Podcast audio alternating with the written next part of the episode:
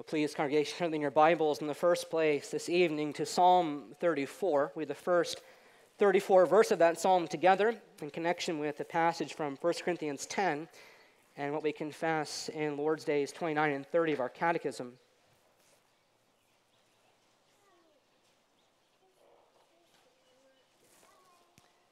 Continuing on in our study of the means of grace, how God stoops down, He communicates to us. We come again to the reading of God's word, to the preaching of that word, and to studying what it is that He is conveying to us in the Lord's Supper. Psalm 34, beginning at verse 1 I will bless the Lord at all times, His praise shall continually be in my mouth. My soul makes its boast in the Lord. Let the humble hear and be glad. Oh, magnify the Lord with me. Let us exalt his name together. I sought the Lord, and he answered me and delivered me from all my fears. Those who look to him are radiant, and their faces shall never be ashamed. The poor man cried, and the Lord heard him and saved him out of all his troubles. The angel of the Lord encamps around those who fear him and delivers them. Oh, taste and see that the Lord is good. Blessed is the man who takes refuge in him. Oh, fear the Lord, you his saints. For those who fear, the la- fear him have no lack. The young lions suffer want and hunger, but those who seek the Lord lack no good thing. Let's turn also to 1 Corinthians chapter 10.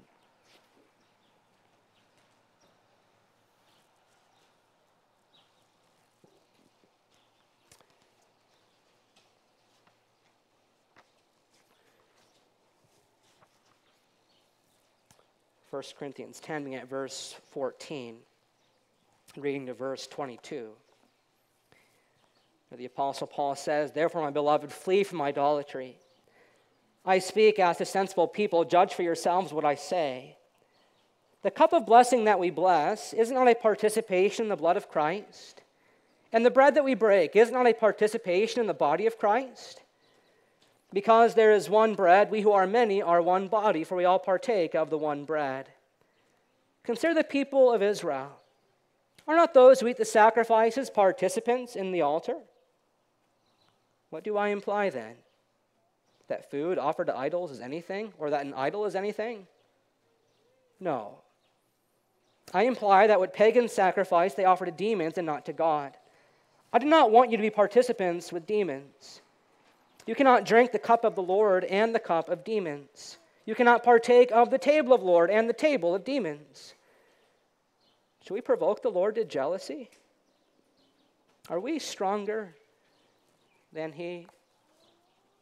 There ends the reading of God's holy word. We turn also in our catechism, Lord's Days 28 and 29.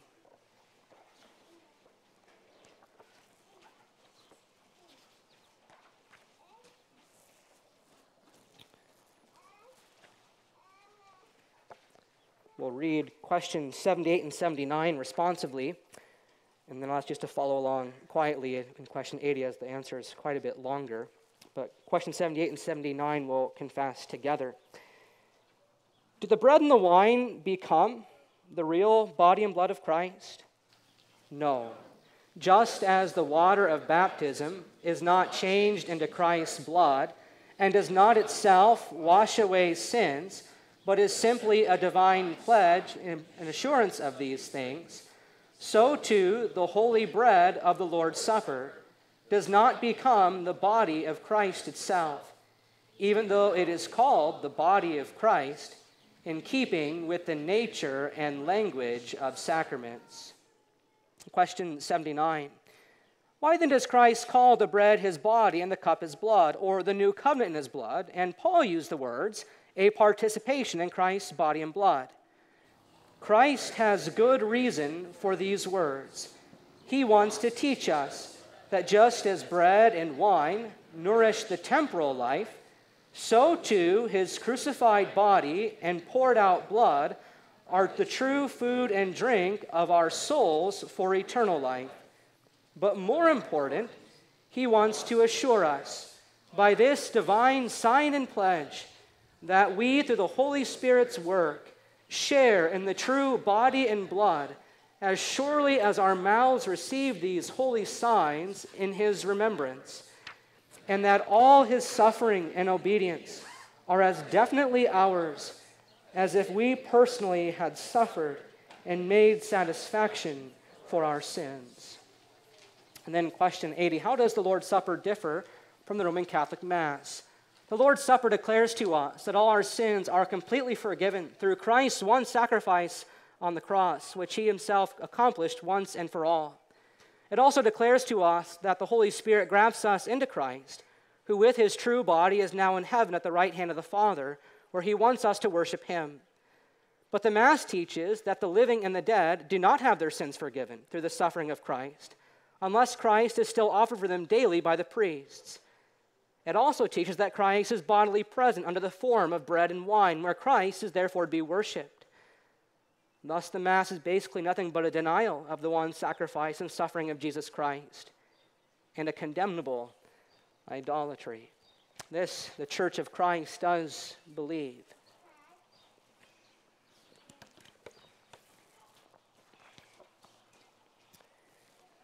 Dear congregation of our Lord Jesus Christ, it was indeed our Lord Himself who said on the eve of His crucifixion, Take, eat remember and believe. He said, holding the bread, This is my body, which is broken for you. And likewise, the cup. This cup is the new covenant of my blood. Do this as often as you drink it in remembrance of me.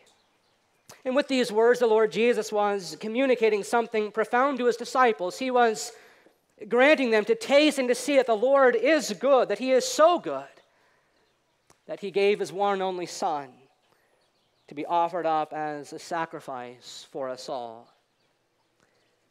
But history records for us the story of a certain Bertrand Leblas of Tournai, Belgium, who on Christmas Day in the year of 1554 had become so dismayed at Rome's corruption of Christ's words that on that Christmas morning he hurried over to the Catholic cathedral, having asked his wife and child to pray that God would bless what he had resolved in his heart to do.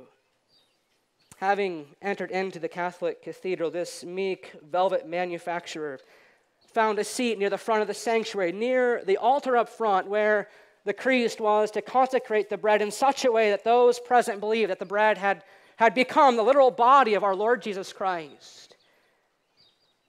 And at that moment, brave Bertrand Leblas jumped up from his seat, snatched the piece of bread out of the priest's hands, broke it into pieces. He exclaimed before the congregation, misguided men, do you take this thing, this piece of bread, to be your Lord and Savior? And with that, he threw the bread to the ground and stomped on it.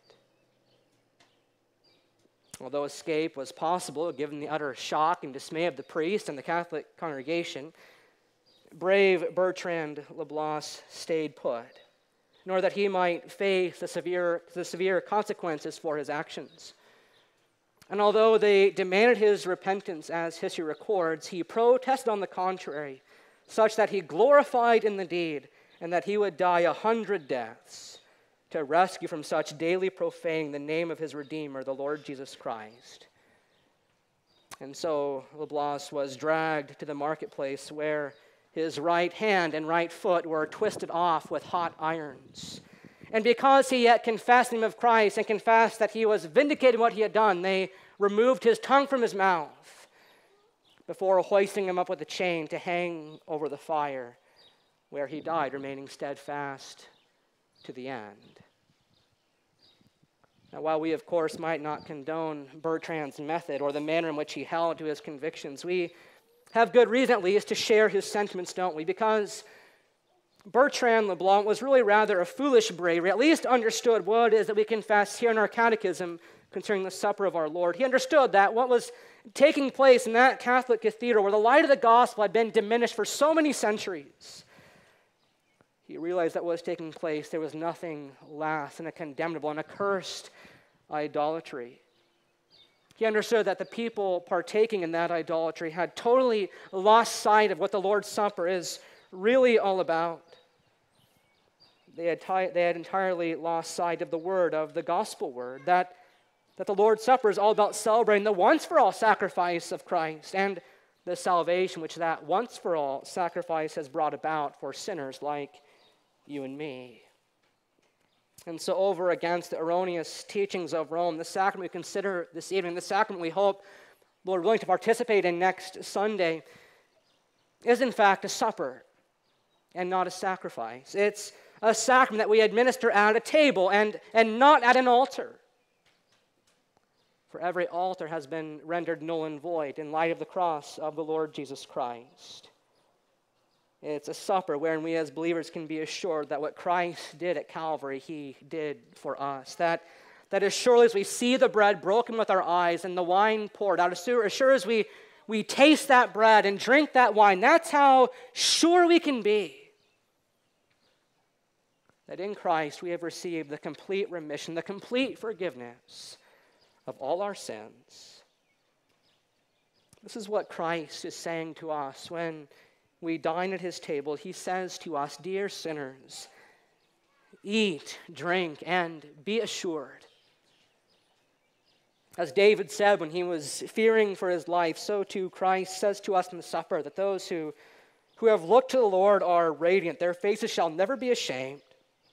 Oh, taste and see it. The Lord is good. Blessed are those who take refuge in him. The young lions suffer want and they hunger, but those who seek the Lord lack no good thing. And so, as we prepare our hearts to feast on his body and blood in the week to come, he would not have us come to his table doubtful that his atoning work has been applied to us personally, but rather knowing our weaknesses and knowing our infirmities, our Savior would have us to be assured. That's the key word. That's the key word unlocking the mystery of the Lord's Supper, assured. As we unpack these three questions from our catechism, let's consider three things together this evening. First of all, what Christ presents in the Lord's Supper. Secondly, what Christ proclaims in the Lord's Supper. And then finally, what Christ promises in the Lord's Supper. Christ speaks to us in the bread and the wine, and he says, Eat and drink and be assured that what I did at the cross, I did for you. Our catechism begins by asking us the question that really takes us to the heart of the matter, to that dividing line between true religion, which is pure and undefiled, and false religion, which is idolatry. Do the bread and the wine actually become the real body and blood of Christ? In response to that question, we confess the Bible's answer no. No, just as the water of baptism does not itself wash away sins, but is simply a divine sign and assurance of these things, so to the holy bread of the Lord's Supper does not become the body of Christ itself, even though it is called the body of Christ, and this is in keeping with the nature and language of sacraments.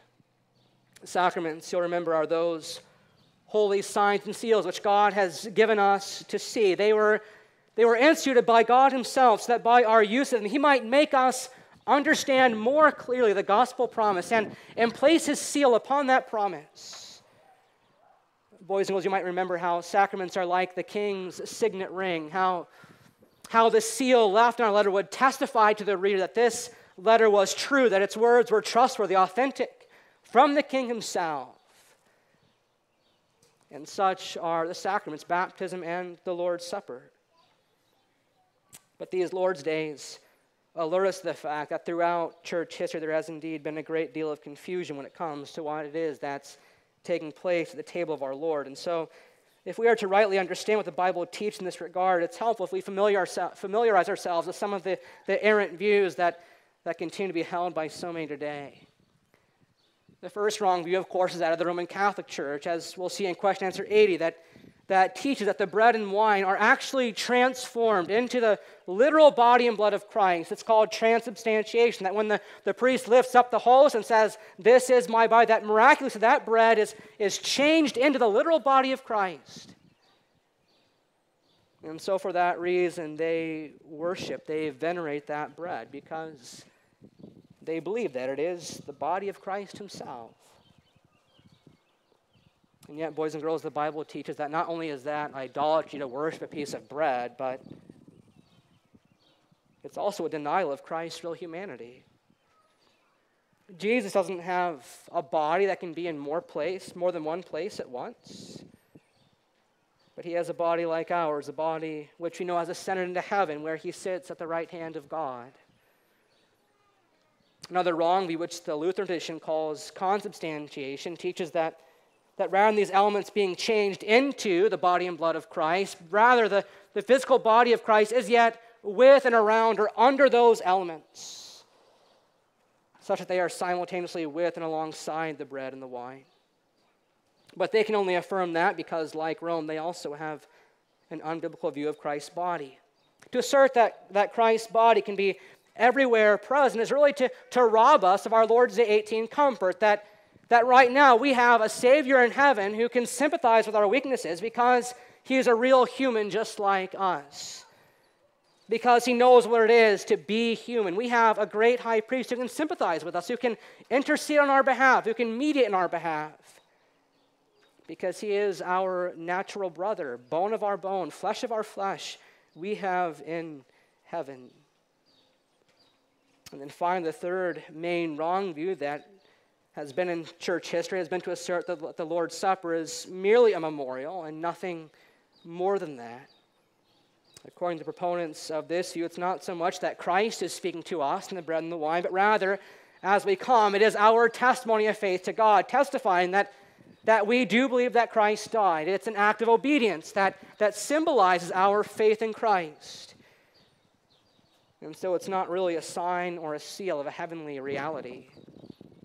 It's in the midst of these controversies that our catechism conveys to us the wonderful truth of God's word that although Christ is not physically present in the Lord's Supper, he is nevertheless truly with us in the supper by his Spirit that by his Spirit he lifts our hearts heavenward, where Christ nourishes and refreshes our souls for eternal life.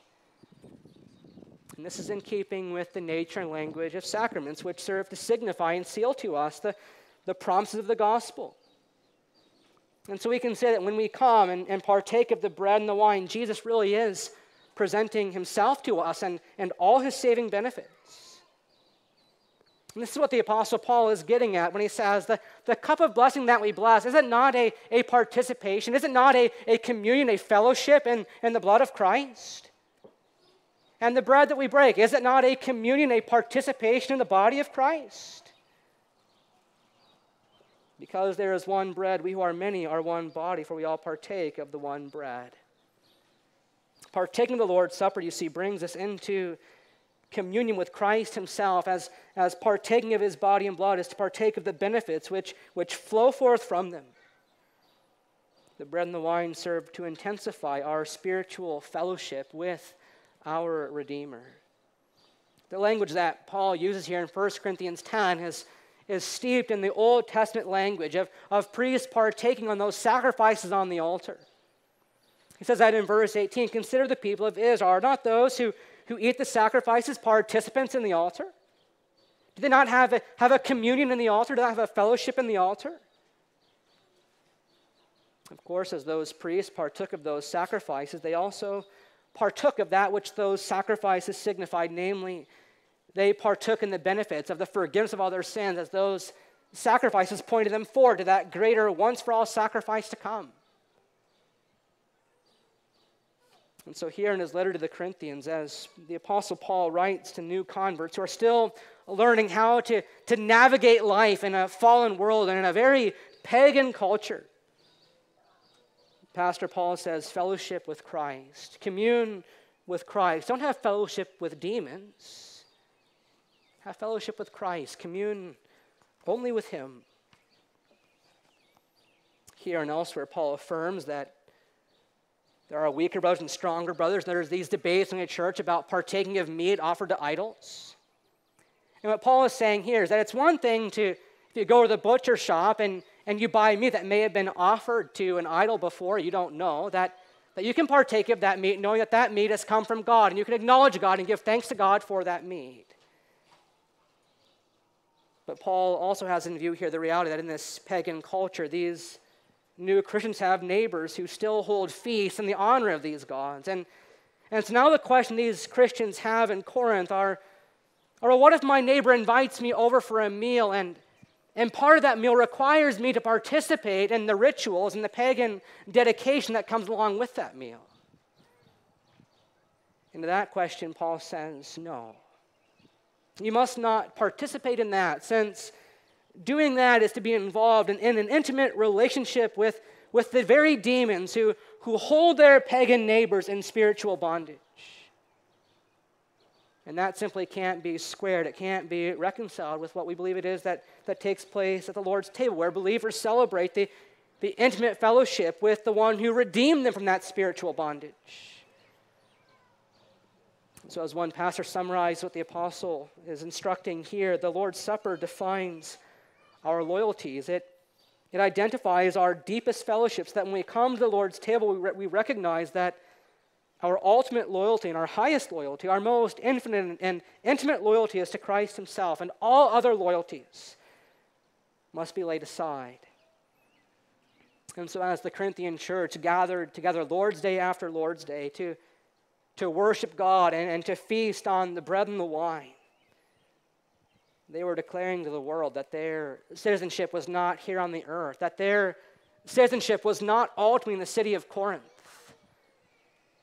They were declaring that their allegiances no longer belonged to their closest unbelieving friends and, and to their pagan culture from which Christ has saved them. But as they gathered together to partake of the bread and the wine, they were declaring that their citizenship was in heaven, that their allegiance now belonged to the Lord Jesus Christ. For the Lord's Supper serves to remind and assure us that we are His and He is ours as the Holy Spirit unites us more and more to His blessed body, as we reap again and again the saving benefits that, that have come to us by His body having been broken, His blood having been poured out for us.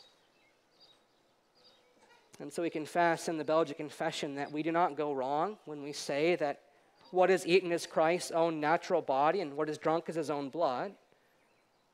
But here's the key to understanding it rightly the manner in which we eat and drink is not by the mouth, but it's by the Spirit through faith. In this way, we confess Jesus Christ remains always seated at God's right hand in heaven, but he never refrains on that account to communicate himself to us through faith.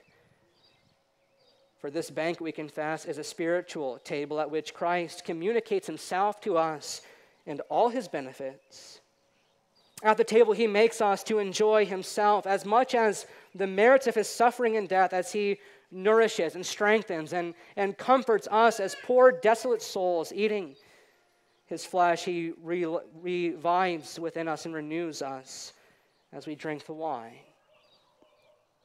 When we come to the table of our Lord, Christ presents himself to us, all that he is and all that he has done for us.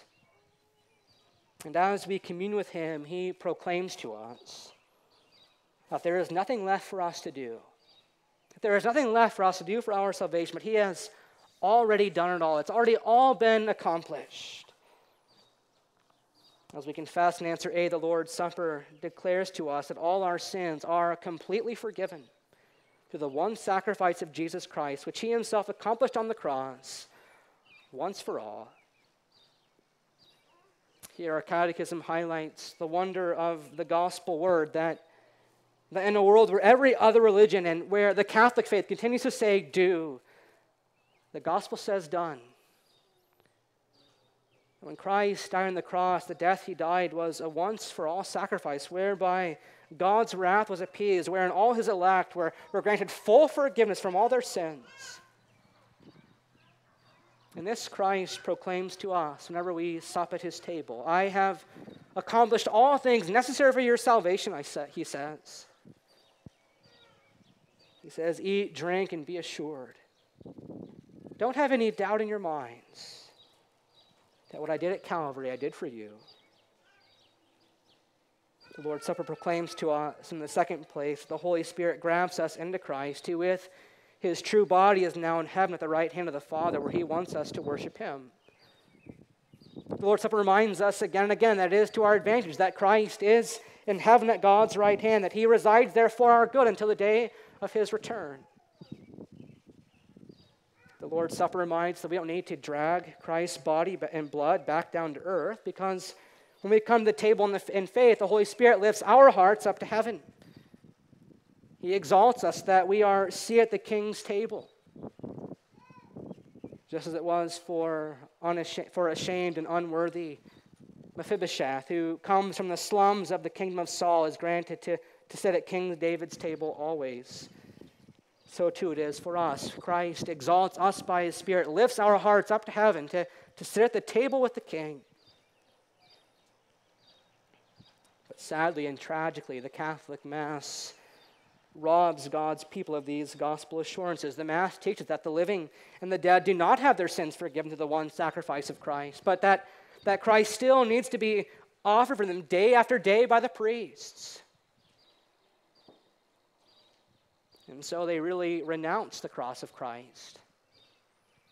They almost go back to an Old Testament system where the priests, day after day, in that endless cycle, which never had an end of sacrifices, they really renounce what the cross of Christ is all about. And the Mass teaches that Christ is bodily present under the form of bread and wine, where Christ is therefore to be worshiped. And so the Mass is not only denial of Christ's one sacrifice, but it is also an accursed, a condemnable idolatry. And so writes John Calvin the Mass, however decked in splendor it may be, actually inflicts signal dishonor upon Christ. The Mass buries and oppresses his cross. It consigns Christ's death to oblivion. The Mass takes away the benefit which came to us from Christ's death and weakens and destroys the sacrament altogether. As always, you see our catechism is zealous to defend the gospel of God's grace, to defend the gospel word, which says to us, both in word and sacrament, there is nothing left that needs to be done for our salvation, but that Christ has accomplished all things necessary for us to be saved. And so, as Dr. Venema writes in his helpful little book on the papal mass, when the Roman Catholic Church attributes a propitiatory value to the unbloody re sacrificing of Christ on the altar and the sacrament of the Mass, it betrays the gospel promise. It betrays the gospel promise that Christ's sacrifice on the cross is the sole basis for the believer's comfort. The betrayal has the most serious implications for the believer's assurance and heartfelt trust in Christ. In the Lord's Supper, you see Christ proclaims to us the full victory of all, from all our sins, that, that we can indeed bless the Lord at all times, that his praise can, can continually be on our lips because God in Christ has delivered us from our fears and has saved us from all our troubles. Christ bids us next Lord's Day to taste and to see that the Lord is good, that blessed is the man who takes refuge in him. He says, Oh, you fear the Lord, have no lack. The young lions suffer want and hunger, but those who seek the Lord lack no good thing. Do you believe that tonight? Do you see that, people of God, that in a world where people don't know the Lord, people don't, don't have strength for today or hope for tomorrow, that in God's grace you don't lack a thing? That all you've needed for your salvation, for your eternal security, has already been provided by God's hand? For all these reasons, congregation, we have every reason to give thanks to God that Christ has has given to us not an altar, but that He's given to us a table. That we don't need to perform more sacrifices, but Christ has given us a supper whereby we can be nourished and refreshed as the blessings flow from His cross. This is the gospel word, the gracious word that Christ proclaims to us at His table. He would signify and seal to us next Sunday that the promise of the gospel is indeed for us. Question 79 Why then does Christ call the bread his body and the cup his blood? And, and because we know Christ to be a gracious Savior who comforts us in our doubt and despair, we, we confess that Christ has good reason for these words. That as Christ was dining with his disciples, he wasn't being careless or, or thoughtless in his words, but rather in keeping with the nature and language of sacraments, Christ wants to teach us. He wanted to teach his disciples that just as bread and wine nourish the temporal life, so too his crucified body and poured out blood are the true food and drink for our souls for eternal life. But more importantly, and this I would stress as you go home tonight and as you go forth in the week ahead of you, Christ wants also to assure you. As you examine yourselves in light of the gospel, as you anticipate partaking of this supper, please know that Christ Jesus would, would assure you by this visible sign and pledge that you, through the Spirit's work, share in his true body and blood as surely as your mouths receive these holy signs in his remembrance. Through this Holy Supper, Christ would assure us by his Spirit that you and I are so joined to Jesus that all his suffering and obedience are as definitely ours as if we personally had suffered and made satisfaction for our sins. In other words, the Lord's Supper assures us of our new identity in the Lord Jesus Christ, that, that no longer are we defined by, by who we used to be or the things we've done, but that it is as though Christ's suffering was our own. His personal obedience is our own obedience in God's sight. what this means, dear saints, is that you need not come to the table of the Lord next Sunday with your heads hanging low. You need not come to the table hesitantly, wondering whether you've worthied yourselves up enough to share in the body and blood of Christ. He would not have you come that way. If you've placed your trust in Christ, need not ever live in fear of God's judgment. For as the psalmist says, those who look to Christ are radiant, and their faces shall never be ashamed. Intimate communion and fellowship. This is what Christ promises you and me when we come to the table. That as we feast on the bread and wine in faith, Christ, by his Spirit, lifts our hearts up to heaven where he now is. And he says to each of us, Eat, drink, and be assured. Be assured that what I did at the cross, I did for you. In this he does until he comes.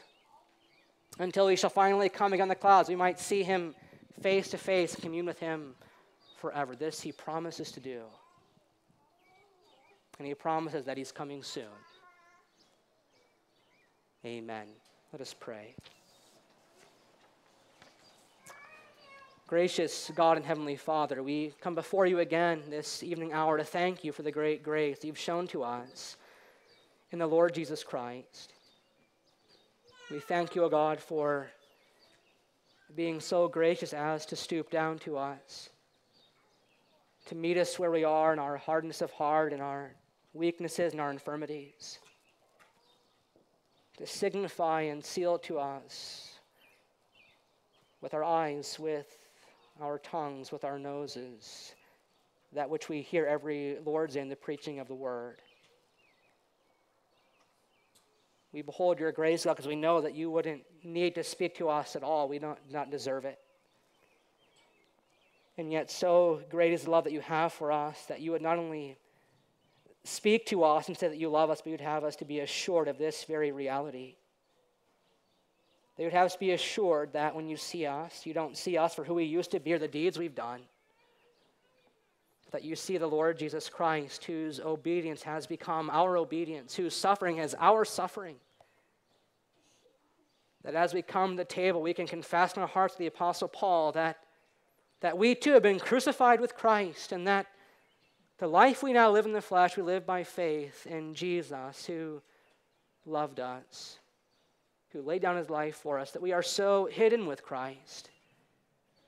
That when Christ, who is our life, appears, we too shall appear with him in glory. May we rest in this gospel word in the days to come as we prepare our hearts and our minds to come again to the table of Christ. That you would keep us from sin in the week ahead of us that you would grant us grace to rest always and only in the promise. That we might come next Lord's Day in confidence, not with heads hanging low, but with faces that are radiant and unashamed, because we trust in Christ to be our all in all. This we ask in his name and for his sake. Amen.